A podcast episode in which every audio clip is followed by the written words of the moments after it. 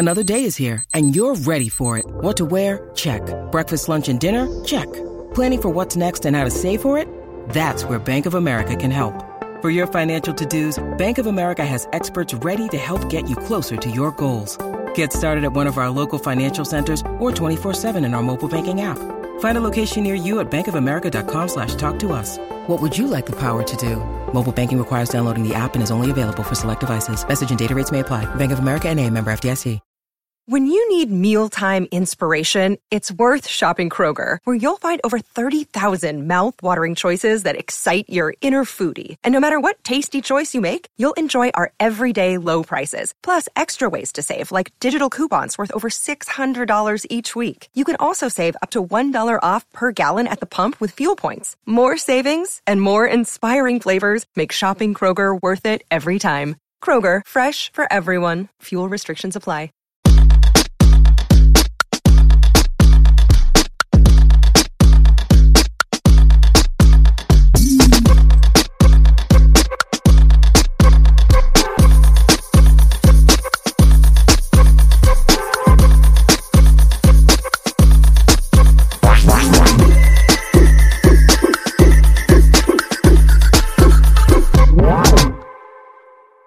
Everyone, this is David. Welcome back behind the velvet rope. Let's just get right into it today because we are joined by the one, the only Miss Sydney Sadick. Hi. What is going on? What isn't going on? I got my Starbucks, which is the only thing that I do every day, and I'm very comfy. I have my Starbucks, honey. Look. Cheers. Cheers to you too.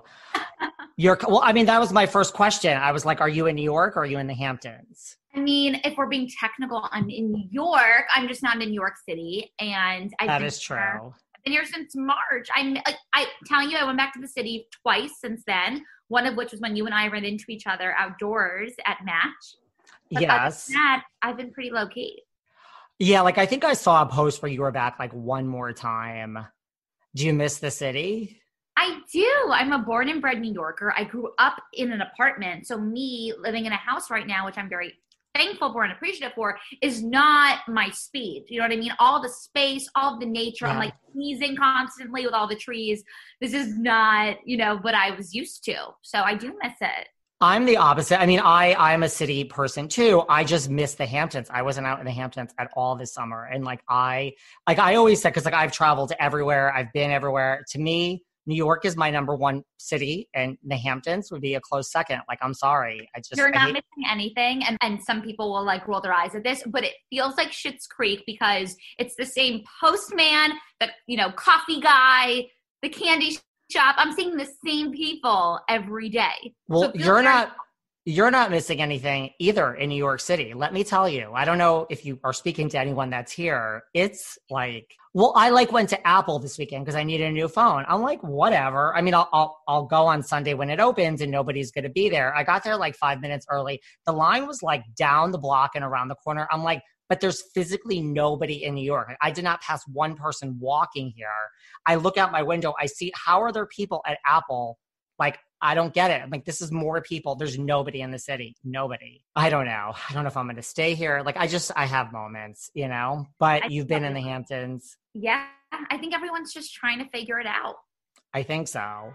So, yes, I did run into the last time I was on the Upper East Side. Now, we are going to get into, I got a lot of things to talk to you about regarding Okay. you, like your background and everything. But really, before we get to you and all the wonderful things you're doing now, we're going to talk book and Instagram. I got a lot to say. All right. We're going to talk about one of the classic Bravo TV shows, New York City Prep. And the reason that I wanted you to be here is because, like, to me, you are like, you've lived this life. Like, you are New York City Prep. And I feel like not everyone knows that. Do you know what I mean? Like the people who have known me or been following me since day one, they knew that I grew up in the city and that I went to this small girls' school and had that very New York life. But for the people who are newer to following me, they don't necessarily know that. So I think it'll be interesting for a lot of people to hear. But NYC Prep was literally the show of my time in high school. I mean, I had so many friends, by the way, who actually like were appearing in that show. So it brings up a lot of memories.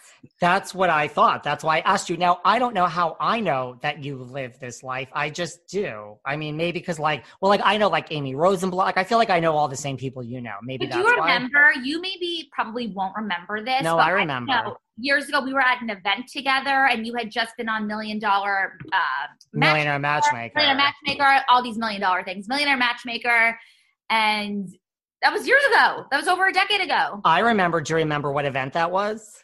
No, Oh, honey, it was a Kardashians book signing. that's what it was. Oh my gosh, you are so right. That was a Kardashian. Now, like for a normal book signing, you show up three to four to five to seven hours early and you're in the front. This was like, I've never gotten turned away from a book signing except for that one. You had it because it was literally Khloé, Kim, and Kourtney. If you got turned away, then I definitely got turned away. But I I, think just you got turned away too. I think that's how we met. And people Yeah. were like, you had to be here like at 3 a.m. to get in. No. The only other book signing that I've waited online for and it actually worked out was Rihanna. But other than that, never well, that's a good one to wait in line for, sweetie. True, and it actually became my first ever blog post that I did back in uh in high school. So it was worth it. It changed a lot of things for me waiting in that line, but I'm over it. But that's where we met. Yeah. So it was a Kardashians book signing. And if I was just on Millionaire Matchmaker, that was 2010. So that was probably early 2011 or late 2010.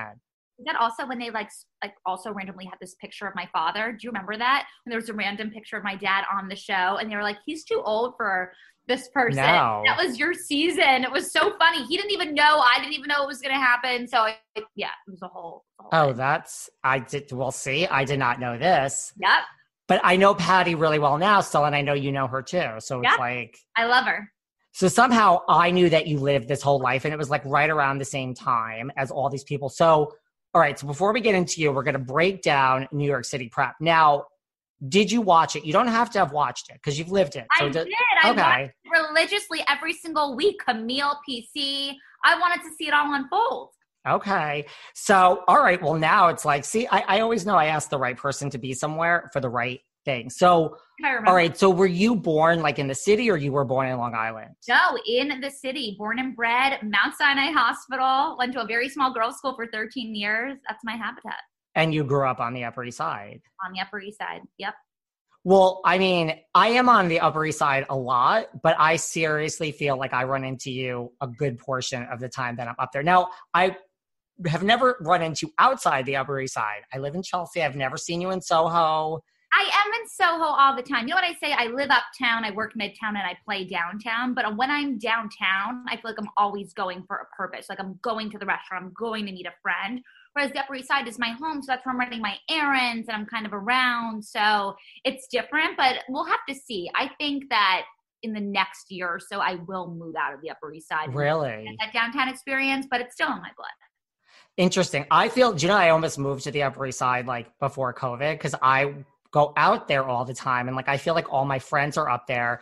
It's weird. I had a moment where I'm like, I think I get it. Like it finally something clicked and I'm like, I get it. Like I get what. residential. It's Huh? residential. Yeah. It has a much more cleaner, tamer vibe, I think. But I'm 26. Like I want to experience the downtown vibe. Yeah. So You need to move to the West Village or Tribeca or Soho. I'm not that cool. well, like Soho's good for you. Maybe I'm thinking like Fashion. Flatiron, sort of like Okay. the middle, you know. But we'll see. We'll see if I ever leave my mom's house. You, well, you should try it at least once. Okay, so you grew up in the city on the Upper East Side, going to the Hamptons. Yes. and you like oh, talk to me so how important is it like to get into a certain school like is that just i mean it's the upper east side life right i mean you go to different high schools and they're all private and it's just that starts when you're young before you even know that it's happening, it's happening. I mean, let me tell you, people would be surprised to know this. I was a painfully shy kid growing up. When I was in preschool, everyone thought there was something wrong with me because I never wanted to leave my mom. I hated being around all these kids. They always wanted me wearing jeans and pants, but I wanted to wear dresses. Like, I just never fit into the school sort of system. So, when I was applying to all these private schools around New York, I was a parent's worst nightmare. I hated going on interviews. you know, the top schools like Brearley and Chapin, they're like, come on down the choo choo train and, you know, ride with us and come to the class. And I'm like screaming at five years old, mom, there's no train here. I'm not going on the fake train. I'm not going. And, you know, you don't want to embarrass yourself during these interviews, but I didn't care. I did not like that whole experience. I would have been so happy just going to a public school where there was not all this BS and you were competing for slots and being separated from your parents. I hated the whole process. The school that I did end up going to, which is Hewitt, was the one school that was very nurturing to me during that process. And I just remember going in for my interview, and it was like a little room inside the bigger room. So I could see my parents talking to the head of admissions, and they were clearly like observing me in this micro room. But they never separated me from them and tricked me into thinking I was going on this fake train. So I was like, this is the school for me. And I was there for 13 years, and I wore a uniform plaid skirt that was straight out of Gossip Girl by the way, Gossip Girl was being filmed also during that time, as was NYC Prep, and they were filming in the apartment building, Blair's apartment next door to where I grew up. So my friends and I would all go over after school to talk to Ed Westwick and all the different cast members because I wanted to know what it was like to really be one of these prep school kids. So we used to help them. They took pictures with us in return. It was this very weird sort of after school moment. But yes, there was a lot of pressure to get into one of these private schools, and it's a whole other world. I have Gossip Girl on my list to talk about. So thank you for bringing that up. So, I mean, like in your case, were your parents like, okay, you can choose, like, let's go to C5 schools and pick the one you like? Yeah, my mom was very much like that. But I think in this case, when you're applying to these schools, it's really not your choice. It is the school's choice at the end of the day. It just so happened that I really loved the school Hewitt and they liked me back. Chapin, which I made a huge scene at at five years old when I was screaming and crying and saying, Get me out of here. They kept calling my parents back, bring her back in. We loved her. I'm like, There's no way they liked me. I was like yelling and like nauseous the whole time. There's no way I made a good impression. My mother always said, You will end up at the place that's right for you. I think my father had ideas in his head that certain names were the best. But at the end of the day, the woman is the neck, the man is the head, and the woman can change the neck, the head any way they want. This is true. Uh, but I would imagine a lot of kids like can't really like do a lot of parents not give a children a choice? Like I would assume they would just be yeah. like, You're going to Chapin or whatever the best right. school is and you're five. Or, Definitely. I think also like a lot of those kids who end up at or Brearley, many of them are part of families who have been in New York City this whole time. I'm not one of those kids. My mom was born in Pittsburgh my dad, you know, was born in the Bronx. They both made lives for themselves, were self starters in New York City. So I wasn't born into anything that would have helped. You know what I mean? So it was a little different. And that's a real thing, right? Like if you're fifth generation, whatever your last legacy. name is. Yeah, legacy kids. Interesting. So, right. So, 2009, we have Bravo TV exists and they come up with the show New York City Prep. Like, it was a different time of Bravo. Like, I feel like they had like the show centered around actual businesses like Millionaire Matchmaker, Workout, Blowout with Jonathan Antin. And then, I don't know, I lump Gallery Girls, New York City Prep, and Princesses of Long Island all in the same category. Like, these three shows that lasted for one season, which we'll get into. One season too short. One season too short. So, but right, I mean, it was based on Gossip Girl. Like it was, listen, we have the Housewives because of Desperate Housewives and the OC with Mischa Barton. True. We have New York City Prep because of Gossip Girl.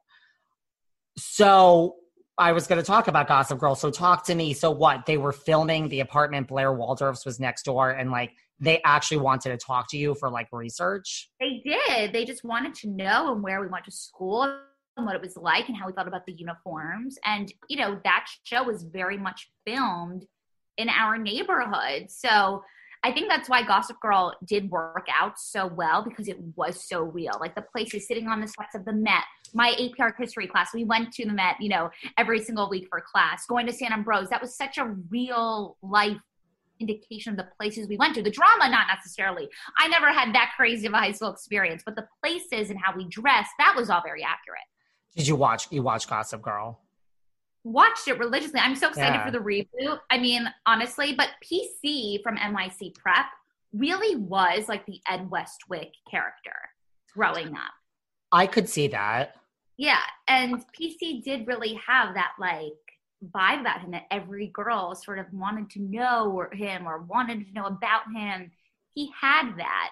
Um, and I think that, you know, the Ed Westwick character very much relied heavily on that kind of a And like, did like Leighton Meester, like, I mean, that would Blake Lively too. Like, they would come and say, like, you know, not as much them. It was more the boys, like Chace Crawford Ed Westwick. But uh, we saw the girls when we would see them. They were really always outside of our neighborhood every day for my, like years. It, you know, the show was on for what six years. Well, that's what I loved about the show. Like, it was the New York scene. You're just like, these are the real places people go. Are you guys as confused about me regarding all the contradictory information out there about how to eat healthy? Just cut out carbs, and that's healthy eating. Reduce your salt, that's healthy eating. Don't eat after 6 p.m. That's healthy eating. Well, what if I go to bed at 4 a.m.? Am I still not supposed to eat after 6 p.m.? So confusing. Enter Noom. Noom makes sense because it is based in psychology. It teaches you what to eat and how to eat it to accomplish your personal health goals. They look long term. It's not about that one thing you just ate now.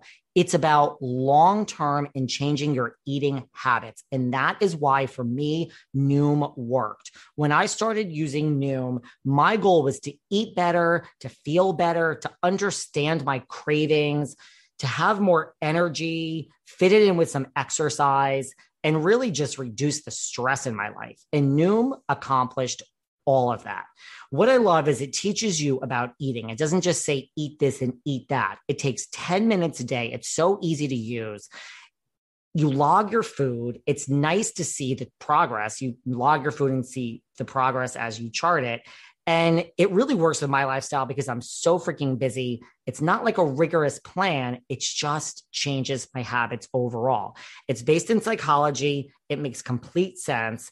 And here's the thing they're a very forgiving program. So if you cheat today, we can't turn the clock back.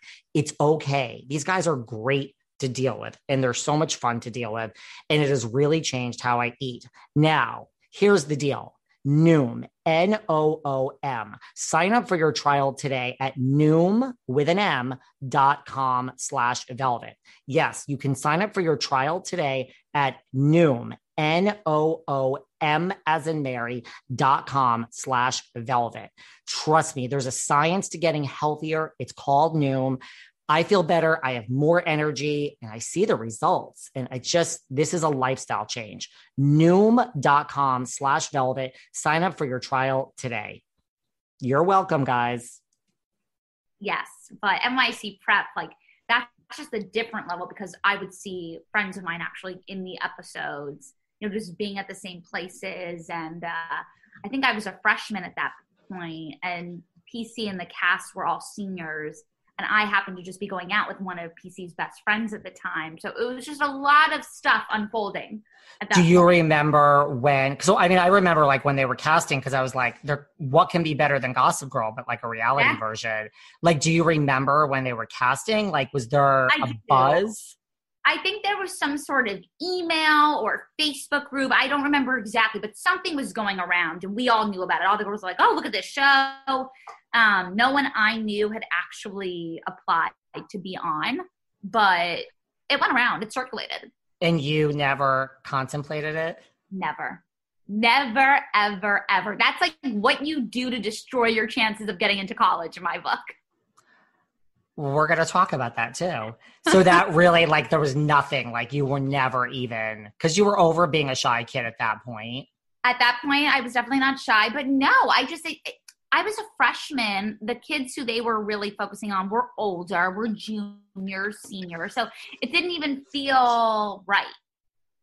Well, now before we get to the actual cast, so I mean, listen, it was like the life of like six wealthy teenagers or privileged and it was showing them you know they didn't show them in school which we have to that's another thing we're going to get to but it showed them like going to weekend parties shopping sprees going to new york fashion week charity events dinner parties like i mean this was normal right? It was normal. That was very much what was going on. I mean there were young committees for different organizations like operation smile was the organization to be a part of during that time I think they filmed during it, and I was at that event. But listen, growing up in New York, it exposes you to so much so soon. And with that comes a lot of opportunity. Listen, I've not seen anyone from the cast since that show. I don't know where they all are. It would be amazing to do a where are they now because I'm genuinely curious. Well, sweetie, we're gonna we're gonna do one right here today for you. Perfect. we're gonna do one. Um, well, I mean, okay, so like this was your life, and you're saying this was accurate, like Gossip Girl, other than the drama and New York City prep, it was relatively accurate, right? relatively accurate in terms of the places, the schools, the events, the debutante balls, all of that, yes. The actual storylines, of course, those are all made up. But in terms of the general setting, accurate. And New York City prep, accurate. Yeah, accurate. So now you live this life. Like, did you ever realize, like, did you think this was I mean, listen, it's it's a normal life. I'm not not normal is not the right word, but did you yeah. ever realize that this was not the life that many people in the world were living? Not you, when you're going through it, right? you're so sheltered, and you think that what you're doing is what everyone's doing. But as soon as I graduated high school and went to GW for college and was surrounded by more people, then you realize it. I was always a very, you know, not a bratty kid at all. So I was very appreciative. I had great parents who kept me grounded. I was never one drinking and partying. I was very part of the scene, but I always sort of did my own thing at the same time. And I was working, I was very focused. So for me, college wasn't exactly a wake up call like it was for most of these kids, but for me, it was a way to say, we don't live the way that most people do. People come to New York, you know, New York City for vacations they don't come here to live. They don't get it that we all live in these small buildings or go to very, you know, these schools that look like dollhouse. Yeah. It's a very weird thing that you don't notice until you're sort of removed. Right. Like, I mean, I always ask, like, anyone that has, like, famous parents that's been on this show, I ask, it's the same thing. Like, or I have, like, someone on, like, Karen Gravano from Mob Wives, her father, Sammy the Bull. Like, her life was the mob. Like, you don't realize your life is different. It's your life until you until one day. So exactly. it really I, yeah, and I'm, there's no shade. I'm just saying, like, so you didn't really realize it until you went to college. That's Definitely. when you kind it. And even now, when I'm dating, I mean, I'm really not dating, but like the dating apps, when they're like, "Oh my God, you're from New York City, you're like a rare unicorn." I mean, I think it's still a very weird thing to people who didn't share that experience. It's like, who are you? And you know, most kids like don't go to like private schools because either they don't or they live in like the suburbs where you don't need to like the schools are really good. Right like scarsdale high school is like an incredible public school. My oh, brother totally. though by the way he went to a public school in new york city ps6 which is incredible. It was on sex in the city. You know it's just different different trends different times what was acceptable what was not you know? Yeah well i'm intrigued by it all. I think you know so that's probably why they made this show and so what I thought also similar to the Hills, because I think this also, you know, the Hills was similar, is you just don't see the school scenes, which I they they they couldn't film in the school. In fact, one of the schools, I have to find it, sent an email out to all the parents like beware. I think it was Brearley. Yes. Or Nightingale. Well, Nightingale was Nightingale. Yes, it was Nightingale. It was yeah. Nightingale. Dorothy Hutcheson from head of Nightingale sent an email to like everyone. We don't condone this, and this show is being made. So I guess you can't go in the schools. I mean, that makes sense. Yeah, the schools are super private. They are not about, you know, this public sort of perception of what they are or what they're not. So it would definitely never be allowed. Well, let's say that like you wanted to be on the show and you went and you got it. I mean, I, in a way, I don't even understand how this show was made. Like, you would have to get your parents, I assume, to sign off on the contract. Well, yeah, I, I actually know that for a fact because I know someone who ha- I'll get into that. But like, if you wanted to be on this and brought a contract to your parents, would they have signed it? Mine personally, I don't know. I, I don't know. I think maybe if it was really what I wanted to do and I was coming at it from an angle focusing on me as the teen who's focused on my career and that kind of a thing. But if they knew exactly how NYC prep had really turned out, maybe not. yeah. You know, so it showed a lot of this fast paced life. You know, I mean, it didn't really show sex or drugs per se or alcohol because that would be now we'd get into some illegal categories. yes. But I mean, it kind of did, and not in so many ways. Yeah, I mean, listen, underage drinking, drug use, that's something that we see all around the world. I never would partake in it. I don't even drink today as a 26 year old, but it was definitely around and it was uncomfortable. And for me, I would always leave, you know, house parties if I felt like things were getting out of control. But it did happen. It's still happening today. I think these things will still happen going forward. But listen, it's not like in the suburbs where we have to drive to get somewhere. We can all take taxis. There wasn't even Uber back then, but you could walk. You had instantaneous accessibility to people and places. Most, you know, wealthy parents didn't really focus, not to make a huge generalization, but they don't focus on their kids as much as we see in areas outside of New York City because they're all busy with their lives. That's not how I grew up, but I saw that amongst a lot of my peers. So they would leave their apartments and kids would throw house parties and that's what went on. But it wasn't rare. Like that's what everyone was doing. Do you think it's more prevalent like drugs and alcohol in New York because it's New York, like it's fast paced? Or do you think if you take a really wealthy community like Scarsdale, like my family lives in Scarsdale, like, it, it, you know, that's it's wealthy, so it's the same thing, or do you think it's just as prevalent there? It's just at the houses. I think it's just as prevalent there. I think probably even more in suburban communities, just because there's not as much to do. I mean, in the city, like everyone was sneaking into clubs. They were going into like the Pink Elephant and to Greenhouse. I mean, was I at one of those clubs? I must have been there, but it was probably for like a bat mitzvah or something. I don't see myself sneaking in. you never know. But yeah, I think just at that age, kids are experimenting which they I don't think they should be, but they did. And if they have the accessibility to open space, drugs and alcohol, a lot of times they do it. And that doesn't really matter where you are, as long as you just have the space. That's what I would see I, everywhere. So you mean the night that I ran into you at the Regency, you were not drinking? Like you don't drink? I really don't. Once in a while, in a blue moon, I will take oh a glass of white wine. Like, but I'm telling you, I think I take a glass of white wine maybe three times a year. I don't crave it. I don't like the taste. I don't like the feeling. I don't like it that when I go on dates, you feel like you have to have a drink in order to be your real self.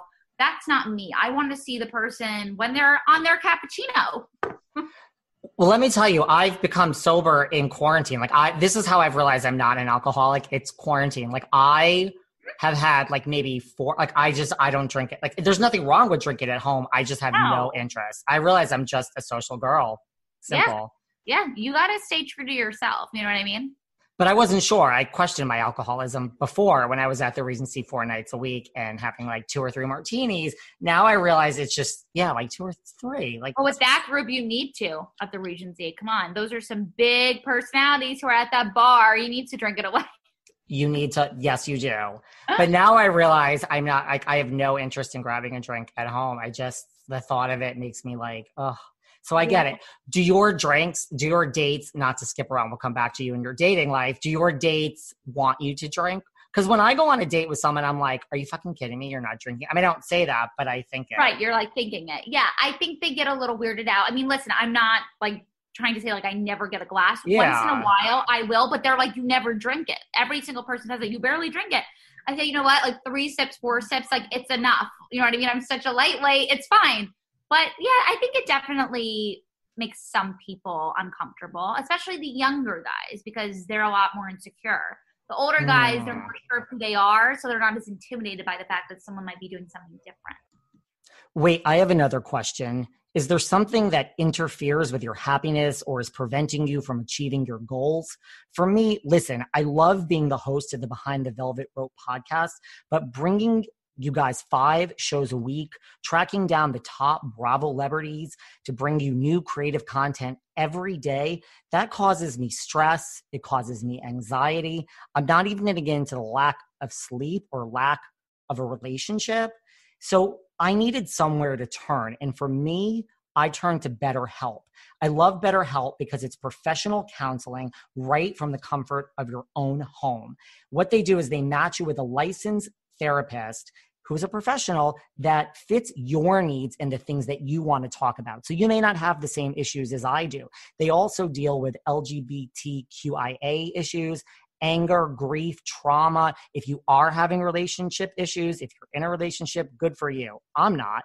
They really deal with everything, and everything you share is confidential. So I cannot stress how much, because of this job that I love so much, it has caused me some issues, and BetterHelp really is a lifesaver.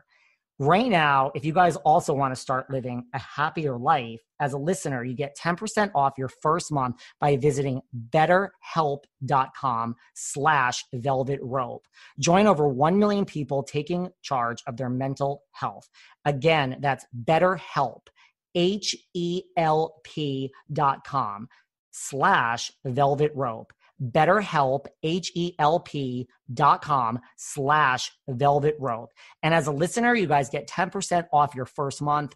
Try it. I promise you you are going to feel so much better once you talk to one of their licensed professional counselors. And listen so many people have been using betterhelp. They're actually li- recruiting additional counselors in all 50 states. Dm me let me know how it goes. This has been a lifesaver for me so you remember when the show was being cast, there was a buzz. You had no interest in being on it. None. So okay, so our cast, Camille Hughes. I don't know if you know Yeah, all these Camille. people. Yep. You know, so and I also love so she went she went to the Nightingale School on the Upper East Side. And her whole thing was she had to get into Harvard. That was her thing in life. So that's the other thing too. It's not just that these are privileged children that are it's let's have sex and drugs. It's school is a really big part of it too, right? It's They're a really ambitious. it's like competitive with like grades and everything. It's like they want it all. They want it all. So we have Camille, right? So college and that all is all important. You knew Camille or you knew of her? I never had met Camille. The only one who I'd actually met was PC. The rest of them, who are the others? Camille, Jessie Levitt. She went to the Dwight School. We, Jessie we have Levitt. Of course, Jessie went to my school. She went to Hewitt, but when she was on the show, she had transferred to a different school. So I've known Jessie. Yeah, she transferred to the well, Upper West Side, baby. she did. We had we have some upper we have Upper West Side representation here on New York City Good. Good. Then there was Kelly Birch Tama Hassoff, who went I to the her. Lenox School, and her parents live in the Hamptons. To your point, the parents are not around. Her and her brother lived in the apartment alone. There you go. So was Sebastian another one on there? So, well, Sebastian Oppenheim, he was next. He went to the Ross School. He was like, Yeah, he dated a friend of mine. he was like kind of, he was the stud of He the show. was. He was the stud. He was. How common is it? Like, it's common that a lot of parents will just be in the Hamptons or traveling the world, and the kids will live alone. Definitely. And that's why they're growing up so quickly and too quickly. But we see that all the time. So, like, kids at like 14 will come home from school to like a A 5,000 square foot house And nanny. or apartment. Yeah, at a nanny. Yeah. I mean, a lot of these kids, I think, are closer with their nannies than they are with their parents. That's what's so interesting about this time during quarantine is that so many kids are with their parents more than they've probably ever seen them in their whole lives. Uh, probably. Probably. And they either love it or they hate it. One of the two.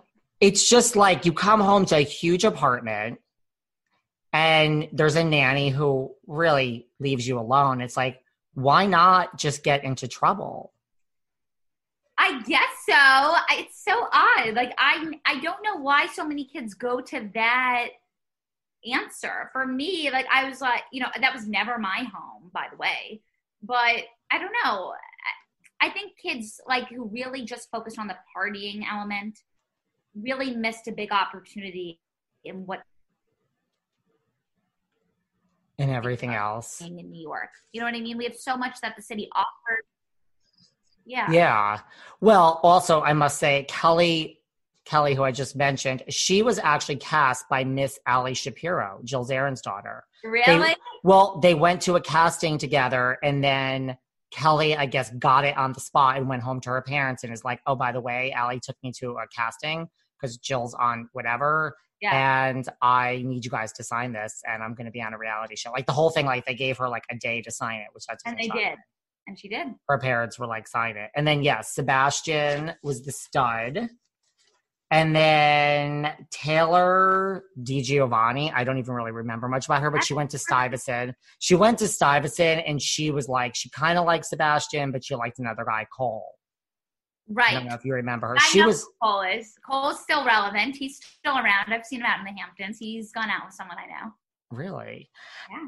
And then there was PC, who, yeah, to your point, I never thought of that. He is like the Chuck Bass, Ed Westwick character. He definitely is. The wait is over. That's right. Season five of The Kardashians is here. Just when you thought life couldn't get any faster, they're punching it into overdrive. Kris, Kourtney, Kim, Khloé, Kendall, and Kylie are back and continue to defy expectations in all their endeavors. So get ready to go behind the glitz and glamour of the most iconic family on television. The all new season of The Kardashians premieres May 23rd, streaming on Hulu.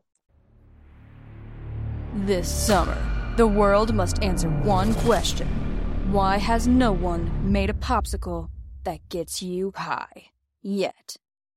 That's right, it's summer, and it's time for you to get your hands on America's new favorite product, Danksicles. 20 milligrams of THC in two great flavors, the latest and greatest innovation from IndaCloud. Is IndaCloud the greatest company to come out of America? Maybe. But what we do know for sure is that IndaCloud is the best way to get dispensary grade cannabis delivered directly to your door, 100% legally. Yes, they ship legally to all states. No medical card needed. Whether it's vapes as big as your head, flowers you won't find in your mom's garden, or of course, popsicles that get you high as. What are you waiting for? Go to indacloud.co slash spring24 and get discreet delivery on top shelf THC products. Head over to indacloud.co slash spring24. That's co, not com, to snag 30% off your first order. I never understood it. Like I was always about Chace Crawford. I was always about Sebastian. I didn't understand the allure of Ah. Chuck Bass or of PC as No, I get it. I definitely get it. Not with PC today, but PC then. Like I think he just had this very like mature way about him that so many boys didn't have at that point. huh. I don't know. Like he exuded like a level of confidence that was like mysteriously interesting, if that makes sense. Interesting. Well, he also during the show too, like came out as bisexual, He did. He did. which I don't know if that is true or not, but that was his stance. I think it's true. I've heard it. And I think he's married right now. we're gonna when we get to our where are they now? We have we have an update. We have an update. This is by the minute update. We have a just in update today. I love it. Um, but right, so I mean, like they were going on winter break to Mexico, and I mean that's all. That's all. But that's not like you understand. Like most kids at fourteen or fit in high school are not like they wait for their parents to say we're going to Florida this year, or they're not just like my spring break is coming up and we're all flying on whatever airplane to I do. That's Cabo. I mean, that was also never me. We always, as a family, went away. But I do think that, you know, these kids felt that they had the access to be able to say, this is what I want to do. And it was easier for the parents to say yes than no. I mean, but it's not normal. I know it's not. I think it's a very niche group of people. And you know what? I don't think things seem as crazy today as it did then. Do you know what I mean? Because there's so many other crazy stuff going on in the world. Like maybe people don't look at that as being so as insane as they did 10 years ago. Because they didn't have Instagram at the time of NYC Prep and Gossip Girl. You know what I mean? Now everyone sees everything, so it's not as shocking. But then because there was no social media really, except Facebook to sort of document that world, it felt like it was so foreign. I, random. yeah, I know. I mean, that makes sense. But I mean, also, like, uh, five people after school going into Sant Ambroeus, you're not drinking, but you're going to eat whatever you want and take a bite out of it and not like it and get more food. And the bill's going to come and it's going to be like $200 each. It's St. Right. Ambrose, let's face it. That's not, and you're just throwing down credit cards. That's not like what most kids are. Again, No. this is no shade. I'm just No, saying, I like, know. it's a lot, definitely a lot of privilege, a lot of access. It's a lot of everything. It's true. It's a very, it's a bubble. It's definitely a bubble. And the only bubble somewhat close to it is Beverly Hills. Yes. It's a bubble. And I don't think most kids, I mean, again, you almost can't realize it because you're in it. But I don't think most kids like realize it. Or were, did you go to school with certain people who were like crusaders and they were, you know, there's always those kids in school like that are, I don't even know what you would call them, just the, the crunchy granola ones that are that understand the world and are for a cause. I really will say that I think the kids who I went to school with, the girls, were not this out of touch group that we like saw on the show. Honestly, I think something about my school grounded everybody. Everyone, which they were just good people. There was none of that really, like focusing on money, money, money. But we were all friends with the other schools, and we would get together for school dances. So we would be with the other private school kids, and you could see it more in the other schools. But honestly, my friends, the ones who I'm still friends with today, everyone is really like not like that, honestly. How did you know PC? Because these school dances and I was going out with a guy. Like I don't P I don't know if PC would say like he knows me. I'm sure he probably would say, "Oh, I know who she is." But we have a mutual connection. Someone who I was hooking up with in high school who PC used to be very good friends with and it was like very scandalous at the time because I was a freshman and he was a senior, and it was very messy. But it was through the sky. Interesting. So part of me doesn't understand how the show got made, but I guess it makes sense, right? Like parents will I sign. It. I thought it was so good. Did you like? I mean, and you said you saw like a lot of friends of yours in the background. Like you would just watch a scene and be like, "Oh, there's so and so." There's yeah, yeah definitely yeah from a very early i feel like the first episodes i mean everyone knows of each other even if we don't know one another we know of each right. other it's a small community. It is. Well when it came out the, the the reception to it like the critics and people believe it or not they actually weren't people were less like oh my god look at how crazy these kids are. It was more this show is boring because you can't show sex actual sex and you can't show actual drinking and drugs. And then they made the comparison to Gossip Girl, and they're like, we would rather, and this is like critics, like New York Times, yeah. they're just like, Gossip Girl is the guilty pleasure because Chuck and Blair are having sex and doing lines and all this. And they really were like, New York City Prep is too tame. That was a lot of the, I mean, yes, it got panned for like vapidness and privilege yeah. and all that. But it really a lot of the reviews were like this is the tamer gossip girl and why are we watching this? We it was like watch. a lot it was a lot for the people in new york who like knew what was really going on but it wasn't enough for just the public who didn't really understand because they never got there fully. So that makes sense of why they thought it wasn't enough to be there for others to enjoy versus just people like myself who are like i know that person or i go to that place. That familiarity is not enough to keep a show around. No what do you think it is about like the Upper East Side? Because we also have Cruel Intentions. I mean, we have a lot of other things, but look at Cruel Intentions, the movie with like Ryan Phillippe and Reese Witherspoon. I just think the Upper East. Sorry, it just froze. What was the question? Oh no. Um, what like why do you think people are so intrigued about Upper East Side youth? Right. Yeah. because it's a little scandalous it's glamorous. It's not normal. It's very much seems like it's a bubble that's hard for others to get into. So when things are exclusive, I think people are more curious. And it's money. I think people are fascinated by money. I think so.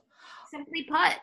Was there anything on New York City prep that stood out to you as like, no, that's so not the way it is, or you're like, no, this is pretty accurate, you know, other than some of the minor scenarios. Yeah, I don't remember it honestly, like exactly the different episodes. I really, I don't remember, honestly. But I don't remember ever thinking like this is so ridiculous. And same with Gossip Girl, other than like, you know, the drama and everything, like you thought it was pretty accurate. Pretty accurate. Yeah. I mean, I thought so. Yeah. They were both great shows. Did you prefer one or the other, New York City Prep or Gossip Girl? Probably Gossip Girl, just because like the storyline was constantly evolving and the fashion was incredible. Patricia Field with these incredible clothes. It was fun to sort of see our uniform skirts on celebrities. And, you know, they were it was always a fascination really who was Gossip Girl. Every season you kept wondering who was it, who was it, who was it. So it always kept you on your toes. And for that, I loved it. And you had the parents. I mean, Kelly Rutherford, like, yep. You had great parents. Like, you didn't see the parents in New York City Prep. You didn't for a reason. The parents wouldn't be caught dead on that show. But it was true. You saw more of like the family life in full. But it was a great show. I'm very curious to see what the reboot's going to be like. I think, I mean, so, right. So that's the thing. Like, do you think either of these shows would stand up today? I mean, I know we're going to find out with Gossip Girl. You know, listen, the whole social media thing, like you said, that's a whole different animal. Yeah. I think that with a show like that today, it would not make as much of an impression, to be honest with you, because again, the shock factor is gone. I also think the kids are so much more concerned about perceptions in colleges and it just wouldn't be accepted today. Also, with things like, you know, with our state of our country and the politics and BLM, like all of these things going on, I just don't think it would be acceptable. You know what I mean? And with the pandemic and like exuding all this money and privilege at a time when people are really suffering, it wouldn't translate well for anybody, including the network. So I don't think a show like NYC Prep is coming back. But I do no. think with Gossip Girl, it does have an attempt and a a way to still make an impression because of the fact that they'll be able to incorporate social media and like I, don't know what angle they're going for with the spinoff, but I just think there's more room to sort of be relevant in the storylines of today versus NYC Prep, which is just like kind of been there, done that. I mean, that's what I was going to say. Like with New York City prep, it's real light. So I don't know how you could show. Forget about the. I mean, they were all white. Let's just start with that. and privilege. Yep. Who's going to watch? It's so against type. I assume the new Gossip Girl is going to have diversity. I mean, I don't see how they can't. I don't know and how there should be like there really was diversity in my school. We had a great grade of mixed girls from every different backgrounds and races and ethnicities. I mean, we were it was a melting pot. That didn't happen until very late, until like middle school. But you know, it was different. People weren't as mobile when we were in lower school. You would have to rely on your parents. Not every parent can commute and take their kids to school from the different boroughs. So there's lots of different things that contribute. You know. Right but um, at the end of the day, we had a very diverse graduating class, and that's what should be represented on these shows if they are going to try to mimic what really goes on. With everything going on in the world and all the technology around us, I used to find it so hard to disconnect, turn my mind off, and relieve stress. Well, not anymore. Unidragon's wooden puzzles have solved all of that. They are the highest quality puzzles. All the parts have their own unique shape. They're not like your average puzzle. And in fact, they actually become collectible works of art. They're fabulous and memorable designs and images. They have animals too tigers, wolves, pandas, unicorns, and so many others. These are not your average puzzle. Laser cutting is used so all the parts perfectly fit together and is such high quality. It's great for myself, but I've used it for so many gifts for friends and family. Unidragon's puzzles have changed my life. So listen, you guys need to head over to unidragon.com and use my code velvet ropes and you get 10% off your first purchase. That's right. Just by listening to this podcast, head on over to unidragon.com. That's unidragon.com. Use my code velvet ropes and you get 10% off your first purchase. These puzzles are intellectual, they're high end, they're stimulating. They've changed my life. I think, I mean, again, I don't see how Gossip Girl could come back without a diverse cast. No, I just if Housewives it has to it, Gossip Girl can do it. Do you watch reality TV? You don't have to. I don't think you do. it's so interesting. I really don't. I feel like my life can get to be so crazy sometimes, and like there's always moving characters, and I'm always moving around. Obviously, pre-COVID, that I don't find other people's drama to be entertaining. But I do think I am going to start Salt Lake City Housewives because I am just curious what sort of the vibe is, but I'm not really into reality TV. I'm not. That's what I would have thought. Why? Good observation. Why? See, I knew all about where we met. I already, I knew your whole backstory that you grew up on the Upper East Side. It's not like I did research. I just knew this. I don't know how people don't know that about you. Um, I don't know. I could just tell you don't, even though we met at a Kardashians book signing, that was more for your blog, which you started in high school. But even exactly. that, like most high schoolers are not doing a blog on fashion and lifestyle. I mean, if they are, they're not like at a book signing where the Kardashians are. Yeah, I mean, listen, I never went to summer camp. I never went on teen tours. I went to what I call nerd camp at Harvard, and I was trying to build a brand from a very young age. So my focus was always sort of different than my friends. And I think that's why when I got to college, I felt like I was home because I was meeting kids who really I related to on levels beyond just money. And those are my best friends today you were always into building a brand even when you were young, which is kind of ahead of your time because that's before influencers technically. True. True. That just was always your mod like mindset. I think I just always had the mindset of start young. Do you know what I mean? Yeah. Because I, I watched my parents and it took years for them to get to the place that they wanted to be in. Good things in life take time. And I felt that, you know, what else should we be doing now? If I want to get into a good college, if I want to get on the right career path, start young and have those thoughts early. And that's what I've always done. Why do you think New York City Prep only lasted for one season, nine episodes? Probably the kids wouldn't sign back on because their schools were threatening to kick them out. They were nervous about getting into college. They probably couldn't figure out what the next storyline should be. I mean, to have kids on who are 18 and under, maybe 17, that's very hard to achieve. You know, I think if they did like more about where they are now and showing sort of how they grew up, maybe that's a different angle. But it, it's too hard. They're too young.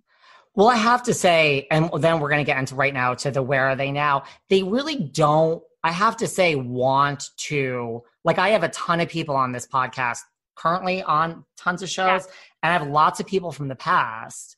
This cast doesn't really want to like they're not riding on the coattails of like, hey, look at me, I was on this show. No, they want to pretend it ever happened. Yes, they do. They do. I don't necessarily know why. Like I think every decision you make in life, you have to just sort of embrace. And even if you poo-poo it, at least you're like, you know what, that was a moment in that point in my life. This is where I am now. It's hard once you're in the public eye to just say that never happened and I never want to talk about it again. I always have a weird thing. It's just my own insecurity. Like when I interview people from the past shows, I am always fair. I'm like, of course, we're going to talk about your new projects. I always right. like plug, I get how it works, but I'm always like, I'm waiting for someone to say to me, like, shut the fuck up. Cause I'm talking eh, like, like when you were on like Miami Housewives, sorry, that's why you're here. We're going to talk about 15 minutes of other stuff, but like n- it never happens. People are happy to talk about it, but this cast and the cast of gallery girls too they don't they want to be left alone those are the two casts more than anything i think because most of these people again have come from backgrounds where they are already known in their communities do you know what i mean yeah families who are known you know in gallery girls careers so they feel that they have more to lose yeah my whole team has tried no one seems to want to chat but camille did not get into harvard she was rejected yes and she went to William and Mary and she graduated in 2014 with a degree in neuroscience. Who would have thought? And is now in California at a vegan wellness. She company. really ran away. She's she's and she says she's happy in California and like just, you know, it's a slower pace and she got more in touch with herself. Jessie, who you know, yeah. is she's still in New York as an investment analyst. She went to FIT. Yeah, I see her around, or I used to see her around at like Via Quadronno and Sant Ambroeus, and she would also be in Palm Beach. Um, yeah, so she's here. Well, listen, if you're not seeing someone on the Upper East Side, it's either the Hamptons or West Palm Beach. Right, one of the two. like, not to stereotype, but Kelly, who interviewed through Ali Shapiro, went to the new school and had a song, Gave Up on Love, which made it on the dance charts. Wow, good for her. Yay. So bravo to her. Sebastian, we saw a few years ago, he was the bartender at Watch What Happens Live. He was the intern at Watch What Happens Live. He, no, he interned. can you please send me that? I will send it to you. He well, he wasn't the bartender. He he interned, legitimately interned at Watch What Happens, and they made him the bartender one night. I will send you that. So he did not leave the Bravo. He just, I guess, want he wanted to get into like TV and media, but he is now married and he's what? in yeah he's he's married and he's in real estate they live in the city i think i'm pretty sure wow. married that's young their apartment looks because i've stalked him on instagram before his yeah. the apartment looks normal like nothing i don't think he married like i'm just making this up based on pictures yeah. I think like he married just like, you know, a regular person. I don't think it was any I don't think like he ever came from like this immense world of privilege. I think he was pretty, you know, I think so. So I think he married someone. He looks very happy. right. Is he but so they cute? Yes no he's you would see him and be like he's cute. He is cute. He's just not like like i'm trying to think of someone who's like really cute. He's not like really cute cute but he's, It's not cute. Like Bradley Cooper's gonna like right. no me- but you would see him and then you're to text me and say like there's something wrong with you and this is why you're single because he's no, probably not because I, I'm also a tough critic, so probably not. yeah he's like normal cute. Like there's nothing wrong with him if you fell in love with him and got married. Yeah. he's that type. I but can't wait to see he looks like a nor but he was at watch what happens interning for andy how the tables turn. how the tables turn. Taylor joined Twitter. There's someone from Gallery Girls like this too. Joined Twitter, never tweeted once, no updates. We have there's she's wants nothing like silent. Not on social media, has vanished, just vanished. Scarred for life, apparently. Doesn't want to be found. Uh, who's not on Instagram? Like so weird. She's definitely on there in like a shady way. and then PC, who I guess he has money. He's the son of a billionaire, the Blackstone Group. Yeah. He did get married, so you're partly correct. Tiffany Trump was the flower girl. Right. And he married his really good friend, and they made a statement that they don't have sex, never had sex, never will have sex. This was all like in the public, and they're just best friends. And they were talking about this for years, and they got married in 2018 with Tiffany Trump as the flower girl, an open relationship. And then in 2020, I don't, I think it was during COVID. Like, I don't know when they have, she's filed for divorce. She did file for divorce. Maybe she found someone to actually marry who wants to be married to her. or like have sex. So That's what I'm saying. That's so odd. I don't really understand it. Like I understand being lonely during COVID and like move on in for three weeks or something, Yeah. but they got married in 2018 just to say that we're best friends and we're not going to have sex like right from the beginning. It's not like this marriage that's gone So wrong. weird. I'm not judging. I just think it's really weird and I would never do it. It's not for me. exactly. I mean, at this point, if I'm still single, I'm not marrying someone I don't have sex with. Me neither. Just- I'd rather be single. Me too. Um, so what was I gonna say? I guess so. I mean, it was a good show. You loved it. You miss it. I don't miss it. I feel like I'm giving getting like nostalgic vibes right now where I want to like go back and watch it. Um, but I think it had a good run, and I think it's now on to the next. It's on to the next, and we will. When Gossip Girl comes out, you'll come back on and we'll talk. Oh, I it. will, and I'll definitely be watching that from start to finish. I loved Emily in Paris, by the way. I felt it kind of gave off like a Gossip Girl sort of vibe. Do you know what I mean by that? Like my brother's like, it's not like Gossip Girl at all. I mean that it focused on the fashion. It had the social media component. Everyone was young and beautiful, and like the je ne sais quoi, like Paris. You know, like it just it had a very luxury vibe that we saw in Gossip Girl. That's And I don't know if it was filmed in Paris, but it certainly felt like it. was. I think You it think was. so? I think so. It felt too real. I didn't know if like the inside scenes were, but even the inside, like the office, you're like, yes, this is what working at an advertising agency in Paris feels like. What was it called? Boudoir. It was phenomenal. It was an amazing. But Darren Star, do you watch Younger? That show? I don't watch Younger, but I've heard great things. But Darren Star can do no wrong because of everything else he's done to me. So No wrong. All right, so let's talk about you. So you grew up on the Upper East Side, going to the Hamptons. Your father is a, this is a non-sponsored plug. Everyone, your father is a very famous dermatologist. who I don't.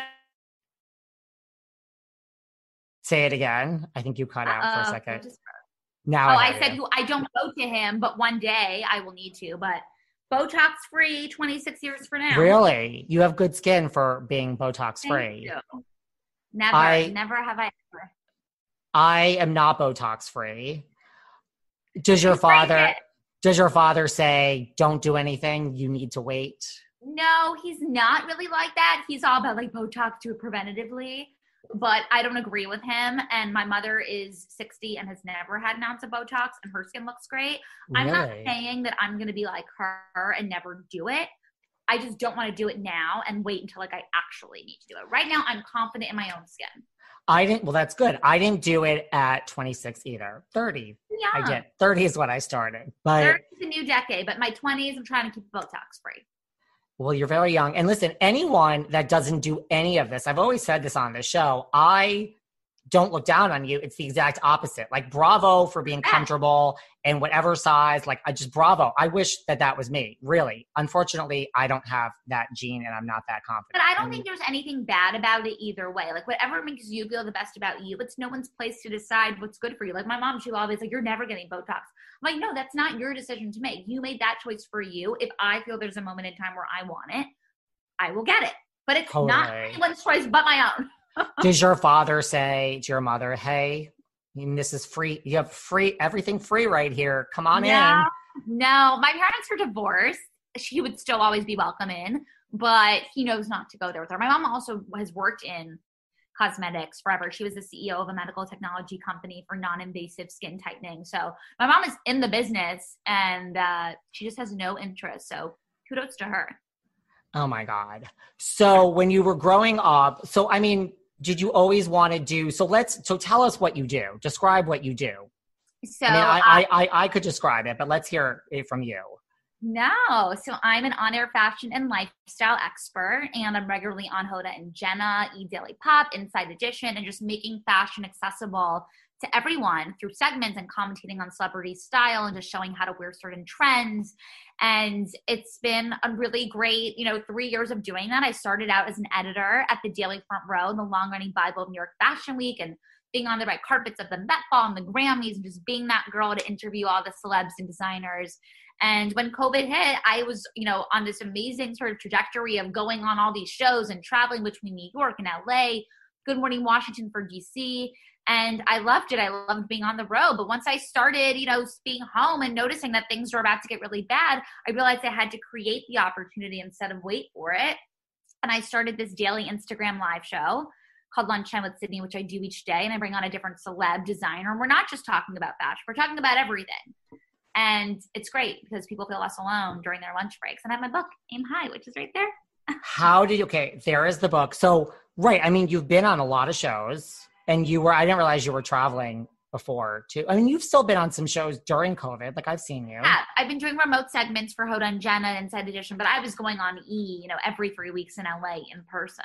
And it's hard. Like the segments are not what they used to be. Like if it's not about COVID or politics, I think the lifestyle segments, just in general, not because of you, have really slown.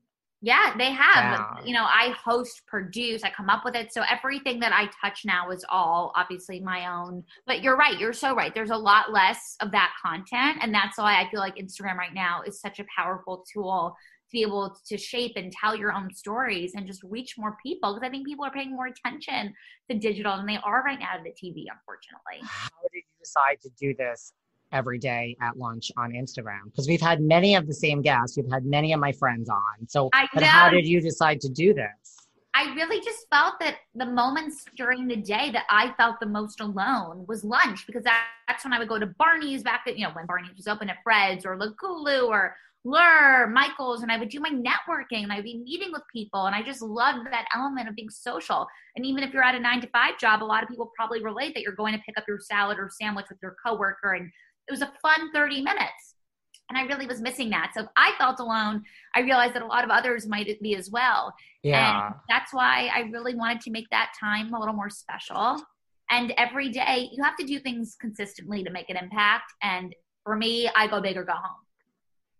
Well, I have to. I don't know who said this because I do drink vodka, even though I don't drink in quarantine. I don't know who said this, but someone said it's a compliment to you and me. Someone who knows both of us. I swear to God, I cannot remember who Yeah. said that. Like you and I are like the only two people that like are just insane, and we both are like working night and day in COVID. I'm the same way. Like my show's five days a week know. now. I'm We're like. the queens of the pivot.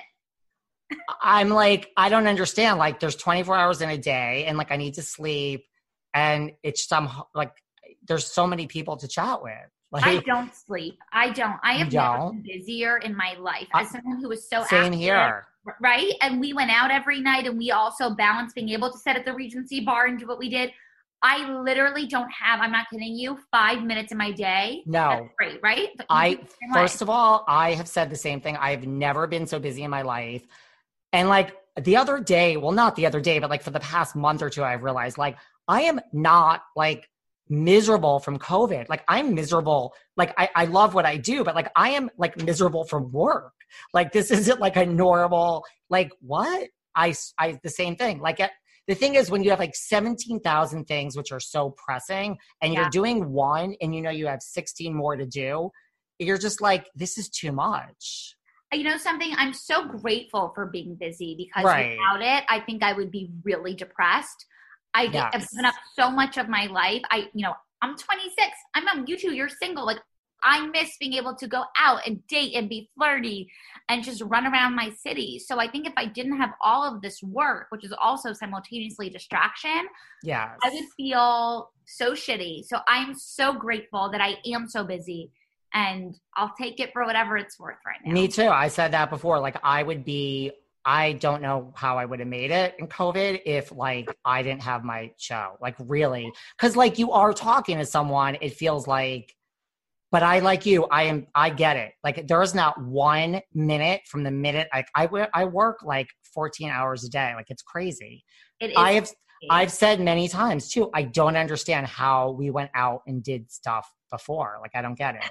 It's so crazy. Like I don't even remember partially what that was like. Do you know what I mean? Like it feels so Yeah. low. It's like kissing a man too. I don't even remember what it feels like. Like it's all just such a blurred, distant memory. Was your last date you went on the one that I ran into you I always forget that that was a date because I was so uninterested. You that- didn't seem interested when I was snooping from my table. I wasn't, right? That was the only date that I went on during the pandemic. And I was on the phone with Patti Stanger, not about you, just on the phone with her. And I'm like, I, I, I could get you advice right now if you need it. You know what? I was just he was You didn't very see him. cute. Yeah, you didn't seem into him. I wasn't. He was adorable, but I just felt like something was off and he was like thrown off by the fact that like people knew me at the restaurant. Like I was just a lot for him, I think, and he was not enough for me. He wasn't for you. Do you only date? Do you only date Jewish boys? No, I don't. I think I have a nice history of actually not dating enough Jewish boys. But Join the I- club, honey. Join the club. Yeah, but I've been so focused on me that dating is sort of the last thing on my mind. If someone comes out of this, great. But I, I do think that when you focus so much on yourself and you're like that person who's smiling and excited and just doing you, that's when someone probably comes around. Like, I'm happy. I deleted all the dating apps. Like, I feel free as a bird right now. Me too, kind of. I mean, listen, I have my days, but there's many days where I'm just like, I am fine staying in. I mean, like lately, because the holidays, I'm like, okay, now I'm having a moment.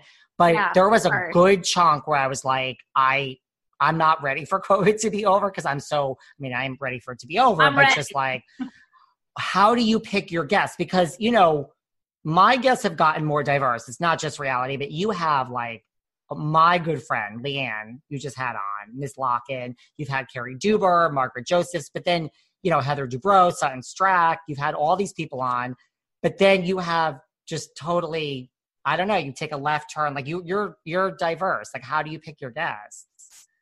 you know, my interests are diverse. I think a lot of people know me as the fashion girl, but I went to school, you know, for journalism and politics.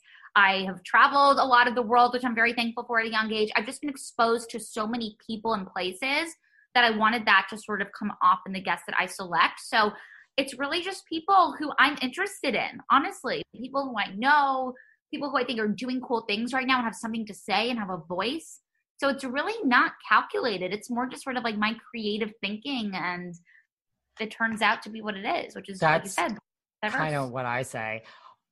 Well, one of your guests, please tell me all about Miss Suzanne Somers. I'm just looking. I'm like, yeah, yeah. I'll, I'll like call Leanne Legend later. Suzanne. Suzanne Yeah. was just so. Did it freeze? Yeah, but like, you know, I mean, that was the one that stood out. I mean, a lot of them stood out, but I was like, what? How'd you get Suzanne Suzanne Somers? Somers. I mean, Suzanne has just always been someone who I've loved since I was growing up and watching Three's Companies. I think she's really the first celebrity other than Jaclyn Smith to have really created her own brand, which I look up to. I mean, she has an incredible line of products that, you know, she she does it all. She does beauty, body, hair, I mean, makeup, she the butt thing, like she's done everything. And I just respect that so much, the drive and that she still does so much at her age and all of her books. So for me, that's just someone who's kind of like a legend. And I like bringing on people who are not just young and millennials. I like bringing that what, older generation, you know what I mean? That, you know, more seasoned, experienced group because that's who we learn from. Those are the pros. You could look like a young Suzanne Somers. Really? Someone commented on my interview with Rocky Barnstead. They were like, "You look like Sarah Jessica Parker." I'm like, "Oh my god, thanks." I could see that.